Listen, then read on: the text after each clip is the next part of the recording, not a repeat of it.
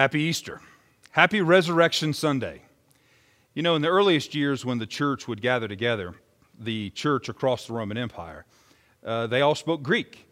And so the worship leader would stand before the church and he would say, Christos aneste.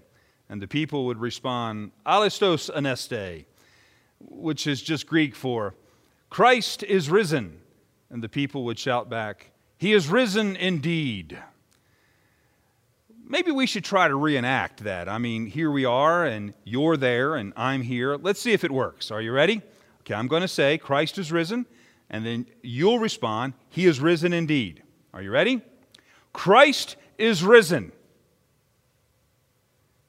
Yeah, that, that, that, that probably wasn't really what you expected it to be, was it? it it's just different when we're not in community, isn't it? It's, it's uh, a little strange. There, there, there's sort of an emptiness in it, perhaps. Now, now some of you uh, are probably a lot like me, where you said, you know what? If Christ couldn't be stopped by death itself, then by goodness, I'm not going to be stopped in celebrating Easter, even if COVID 19 is spreading across the planet. And then there are others of you who are sitting there wondering, what on earth has happened to our life together? Now, I don't know where you are. You might be in your living room with your family and they joined with you as you said that. You might be by yourself in your bedroom, in a hospital room, in a prison cell. You might be deployed in the military. You might be a physician or a nurse or a healthcare worker, and you feel like you're about to drop the coursing of, of all of the things that, that, that allow you to do your job well, the, the, the adrenaline, and you're about ready to give it all up. You're exhausted. But you've taken this moment to come here, to try as best you can in the circumstances that we've been given to celebrate the resurrection. Let's do that today. Let's covenant with each other to celebrate Easter this morning. And we're going to begin by reading the Easter story. If you have your Bibles, I'd encourage you to turn to Matthew chapter 28. And we're going to begin in verse 1. Now, after the Sabbath, toward the dawn of the first day of the week, Mary Magdalene and the other Mary went to see the tomb. And behold, there was a great earthquake, for an angel of the Lord descended from heaven and came and rolled back the stone and sat on it. His appearance was like lightning, and his clothing white as snow. And for fear of him, the guards trembled and became like dead men. But the angel said to the women, Do not be afraid, for I know that you seek Jesus who was crucified. He is not here, for he is risen. As he said, Come, see the place where he lay. Then go quickly and tell his disciples that he is risen from the dead. Behold, he is going before you to Galilee.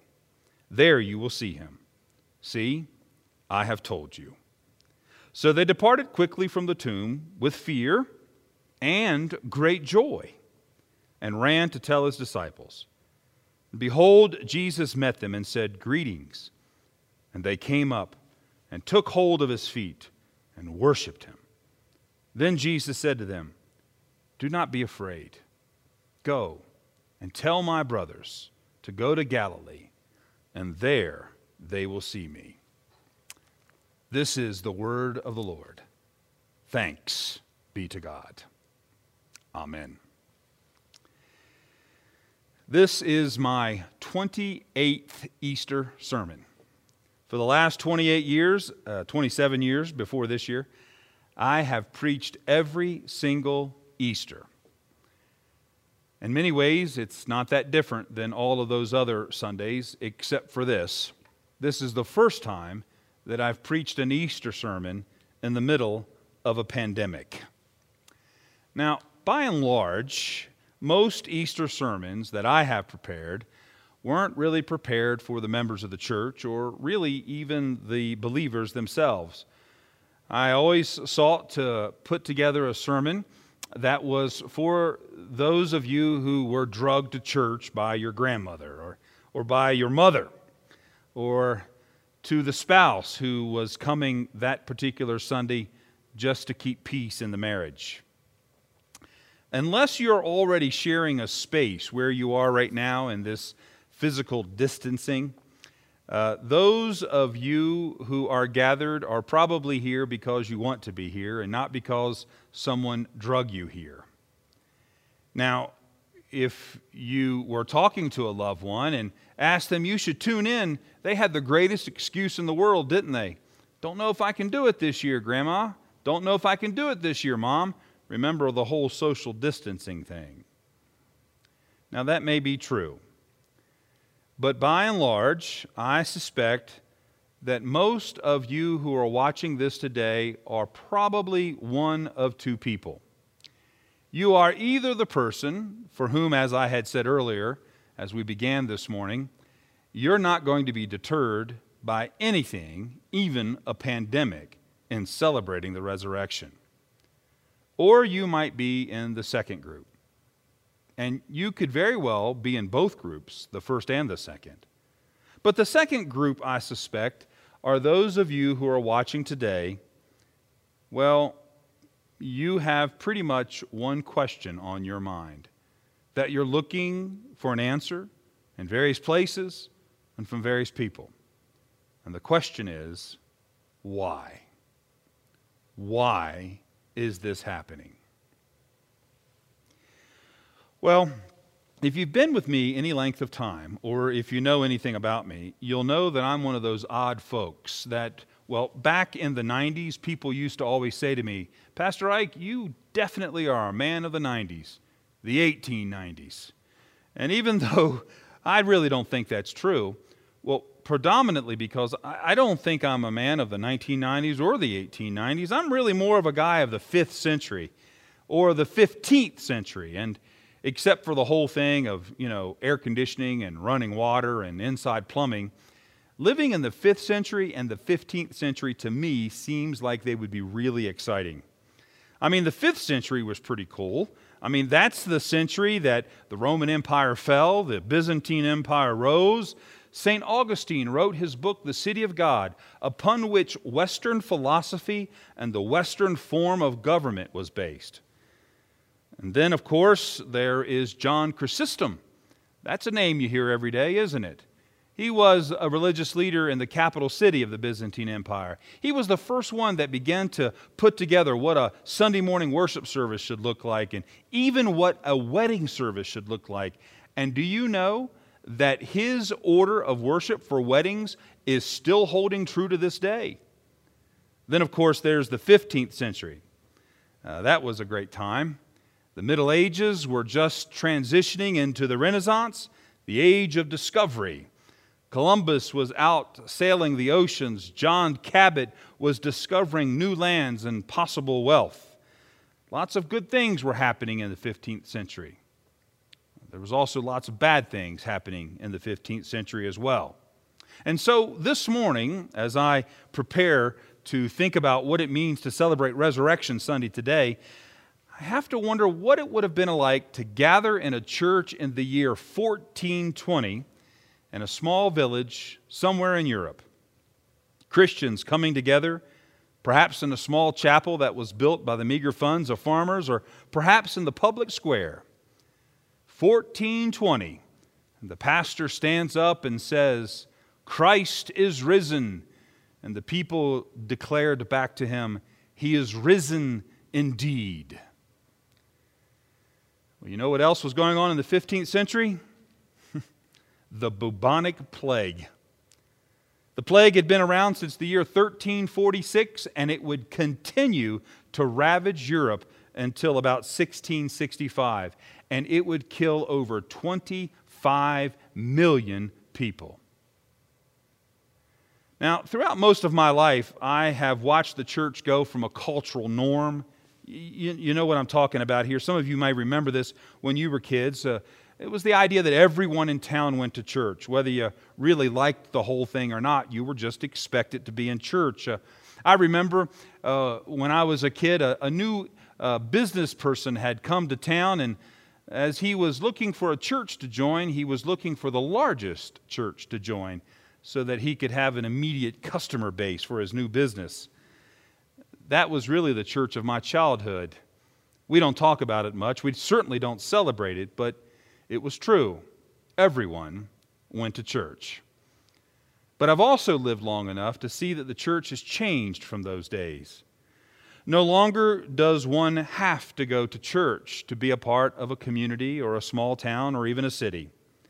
Today, the church has sought to invite people to come into its midst because it is seeking to help people understand their life. The church has helped couples find happiness in marriage. It's taught strategies and how to successfully raise children. It has, for all intents and purposes, sought to teach people how to have the best life now. Well, that wasn't the case in 1420. In 1420, the church taught folks how to prepare for death. It was a real possibility for lots of folks back then. It wasn't something that was far off and would happen years from now when they growed old and had finished the course of life. It was something that can happen in a moment's notice, perhaps even tomorrow. It was a time when there were real problems in life.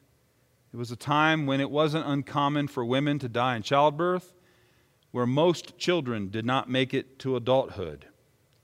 It was a time where war was prevalent, where soldiers found themselves being ordered to kill a guy in a different colored uniform solely because the monarch told them to. They didn't understand the politics, they didn't understand the resources, they didn't understand the issues. It was a time when, if too much rain fell during the spring, or not enough rain fell during the summer, a family could literally die from starvation. Back then, 600 years ago, they came to the church to understand suffering, to find meaning in life, and to be promised the hope that someday joy would come, even if it was in the afterlife. Well, now that I think about it, maybe life really isn't all that different today after all. You and I have seen the images on our television sets from far off countries and from New York City. It's different for many of us who, although we struggle with death and dying, we do at least have the hope of access to medical care, to food. 600 years, no one could have ever imagined the resources that we have available to us today. Yet, still, in the shadow of this pandemic, even though it may pale in comparison to how life was 600 years ago, and even though the scenarios might be subtly different, and today it's not the plague, it's COVID 19, here are some things that are the same. We are still humans. We are still afraid. We still get sick. And some of us still die. Maybe our life isn't all that far off from our brothers and sisters 600 years ago. You know, gathering in that small chapel on Resurrection Sunday. Fear is fear, death is death, and grief is still grief. My mind also keeps going back to the year 597 BC when the great military nation of Babylon conquered the city of Jerusalem. It's in your Old Testament. Babylon, after they destroyed the city of Jerusalem, took the Hebrews back to Babylon. It is known as the Babylonian exile. The Babylonian king, Nebuchadnezzar, was brutal, no doubt about that. But by ancient standards, he really wasn't such a horrible guy After all, he didn't break up the families and force husbands to marry other women and women to marry other men. He, he didn't put children to death like the Assyrians did before the rise of the Babylonian Empire. As a matter of fact, when he brought the Hebrews back to Babylon, he provided neighborhoods just for them. Uh, they called them Judah towns. They were, for all intents and purposes, ghettos for the Jewish people. And as long as the Hebrews stayed in their ghettos, they could pretty much move about however and whenever they wanted.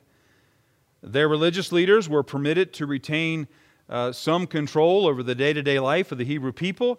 They were allowed to keep their customs and even allowed to continue to celebrate their religion, their worship of Yahweh, Jehovah, the one true God. But here's my question How do you think the Hebrews celebrated Passover?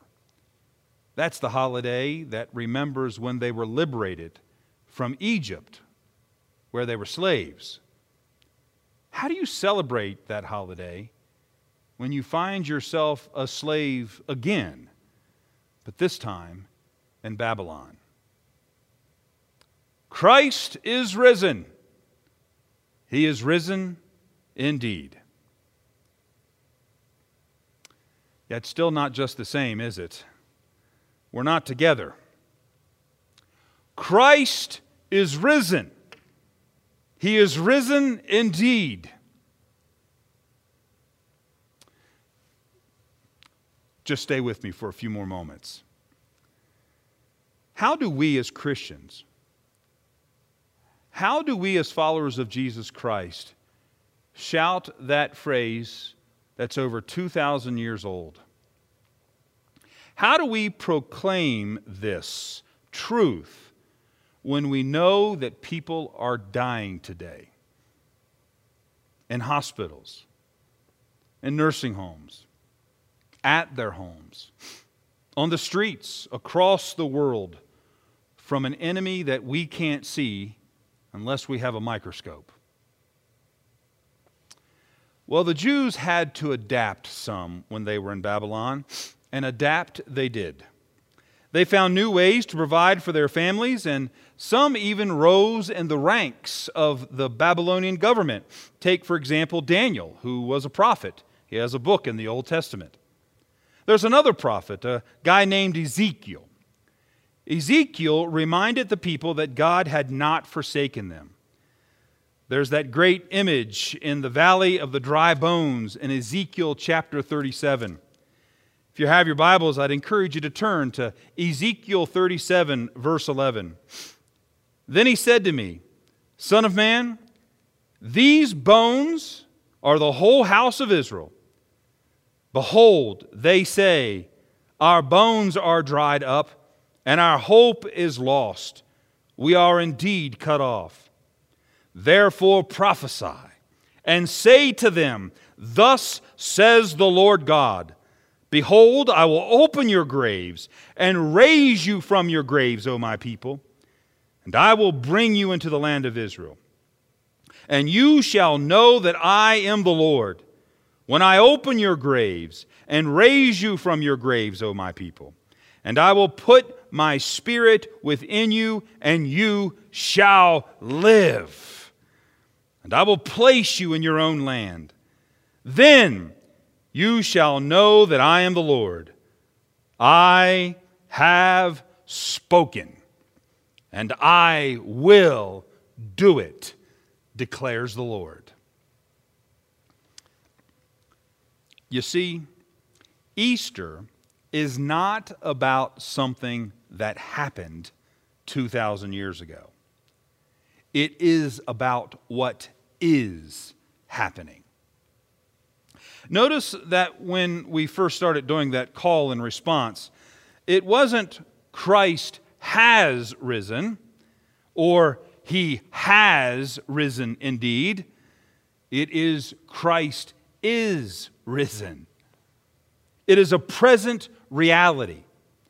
Yes, it may have historically and literally happened 2,000 years ago, but it is also happening today and it continues to happen until Christ comes again. It is something that is today.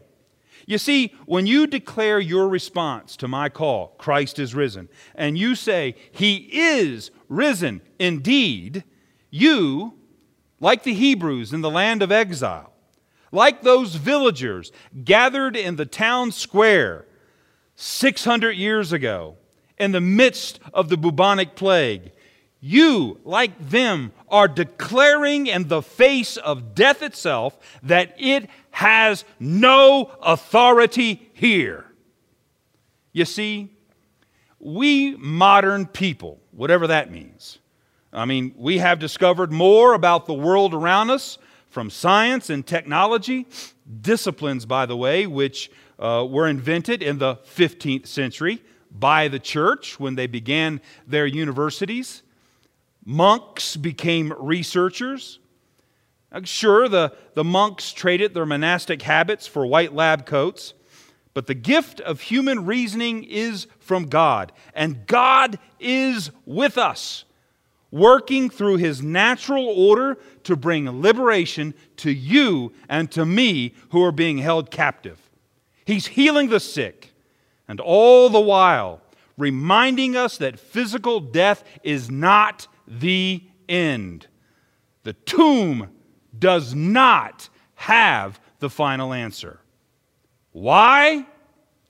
Christ is risen. He is risen indeed. Death, sin, grief, fear have all been defeated.